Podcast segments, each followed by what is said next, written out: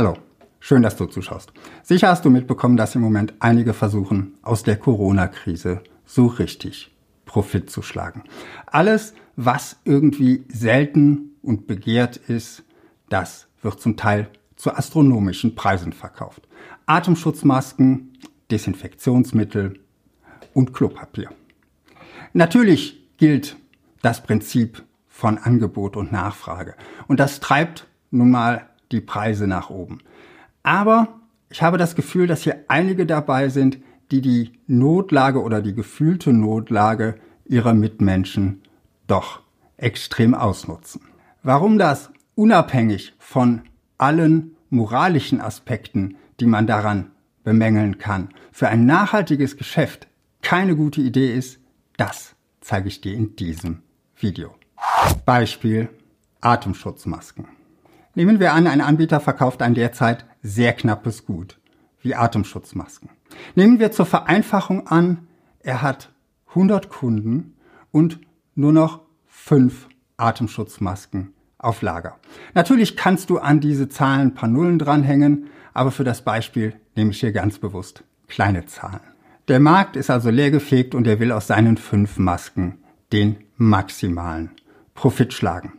Seine hundert Kunden werden abhängig von ihrer individuellen Situation bereit sein, ganz unterschiedliche Preise für die Masken zu bezahlen. Und nach der klassischen Theorie würde er jetzt eine Preisdifferenzierung machen und versuchen, den maximalen Preis für seinen Bestand zu erzielen. Von seinen hundert Kunden sind vielleicht fünf verzweifelt genug, einen exorbitant hohen Preis zu zahlen. Sagen wir fünfzig Euro das Stück. Und vielleicht hat er die Masken auch noch vor der Krise eingekauft und sie liegen noch bei ihm auf dem Lager. Und er hat damals einen sehr günstigen Preis bekommen im Vergleich zu heute. Sagen wir ein Euro pro Stück. Dann macht er aus diesen fünf Masken einen Rohertrag von zweihundertfünfundvierzig Euro. Jetzt mal ganz abgesehen von allen moralischen Aspekten. Ist das ein guter Deal für ihn oder ist das unternehmerischer Selbstmord? Schauen wir uns an, welche versteckten Kosten diesem potenziellen Gewinn gegenüberstehen. Wenn er seine Masken anbietet, dann bekommen alle seine hundert Kunden mit, zu welchem Preis, zu welchem völlig überteuerten Preis er jetzt die Masken verkauft. Und selbst die fünf, die in ihrer Verzweiflung gekauft haben, werden über das Geschäft wahrscheinlich nicht glücklich sein und sich abgezockt fühlen. Selbst wenn alle diese hundert Personen jetzt niemandem davon weitererzählen, nimmt seine Marke einen erheblichen Schaden. Denn der Wert einer Marke ist das Vertrauen, was man ihr entgegenbringt. Und dieses Vertrauen bestimmt eben, wie viel Geschäft ein Anbieter in der Zukunft machen wird oder eben nicht machen wird. Denn selbst dann, wenn unser Anbieter im Beispiel nach der Krise das billigste Angebot hat, werden sich seine Kunden an sein unfaires Verhalten erinnern und sie werden es entsprechend bestrafen. Bei Menschen sagt man, unter Druck zeigt sich der Charakter. Bei Marken und Unternehmen stimmt das auch. Vielleicht hast auch du dir schon mal gesagt, hier kaufe ich nie wieder ein, wenn man dich schlecht behandelt hat oder weil du dich abgezockt fühltest. Und vielleicht bist du auch konsequent geblieben und hast dich wirklich dran gehalten. Wenn du ein ganz persönliches Beispiel hast, schreib's mir gerne unten in die Kommentare. In unserem Beispiel werden vielleicht auch einige Kunden vergessen, wie sich dieser Anbieter verhalten hat und werden vielleicht trotzdem wieder bei ihm kaufen. Aber selbst wenn nur ein kleiner Teil seiner Kunden aufgrund seines unfairen Verhaltens in Zukunft nach der Krise auf lange Sicht nicht mehr bei ihm einkaufen wird, dann wird er aller Voraussicht nach mehr verlieren. Da, dieser Verlust an Kunden wird ihn dauerhaft mehr kosten als der schnelle Gewinn, den er jetzt machen kann. Unfaires Verhalten wird bestraft.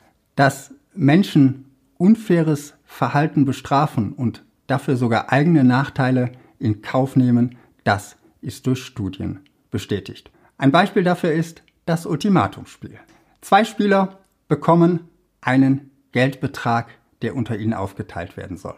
Spieler eins macht Spieler zwei ein Angebot, wie viel er bereit ist abzugeben. Spieler zwei kann sich nun entscheiden, nimmt er dieses Angebot an oder lehnt er dieses Angebot ab.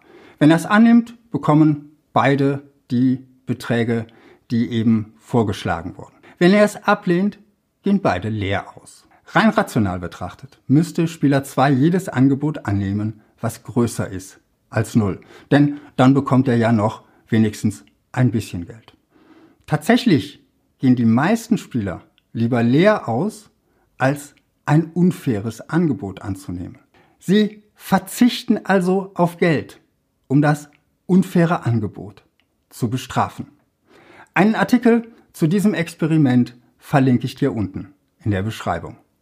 Du darfst also in jedem Fall davon ausgehen, dass langfristig alle die abgestraft werden, die jetzt die Krise benutzen, um sich auf unfaire Weise zu bereichern. Aber heißt das jetzt, du darfst in der Krise keine guten Geschäfte machen? Nein, ich denke nicht. Ich denke, immer dann, wenn du deinen Kunden einen echten und nachhaltigen Nutzen bringst, dann darfst und sollst du dabei auch gut verdienen. Um im Beispiel zu bleiben. Das Unternehmen, was jetzt Zeit, Geld, Arbeit investiert, um einen wirksamen Impfstoff gegen das Virus zu entwickeln, das soll auch belohnt werden, wenn ihm das gelingt. Denn schließlich bringt es der gesamten Welt einen richtig großen Nutzen. Dieser Nutzen ist dann eben aber auch etwas anderes als eine vorübergehende Knappheit einfach nur schamlos auszunutzen. Über das Thema Nutzen und Arbeitsteilung habe ich in meinem letzten Video schon mal gesprochen. Wenn du da ein bisschen mehr schauen willst, ich verlinke dir das hier oben irgendwo. Fairness schafft Wert. Langfristig wird Fairness von deinen Kunden belohnt. Das ist meine feste Überzeugung. Denn Fairness schafft Vertrauen. Und das ist, wie ich eben schon gesagt habe, die Basis für den Wert deiner Marke. Unabhängig von deinem moralischen Kompass ist es also eine gute Idee, auch in schwierigen Zeiten fair zu handeln. Betrachte es als Investition in deine Marke und in deine zukünftigen Umsätze und Gewinne. Wie eine gut positionierte Marke dir in einer Krise oder einer Rezession helfen kann, das erfährst du in meinem nächsten Video. Wenn es online ist, verlinke ich dir hier oben. Abonniere am besten jetzt gleich meinen Kanal, damit du es auf keinen Fall verpasst. Und falls du jetzt schon mit mir an deiner Positionierung arbeiten möchtest, dann geh auf meine Website w w w punkt seldos punkt com und nimm mit mir Kontakt auf. Bis bald und viel Erfolg in deinem Marketing.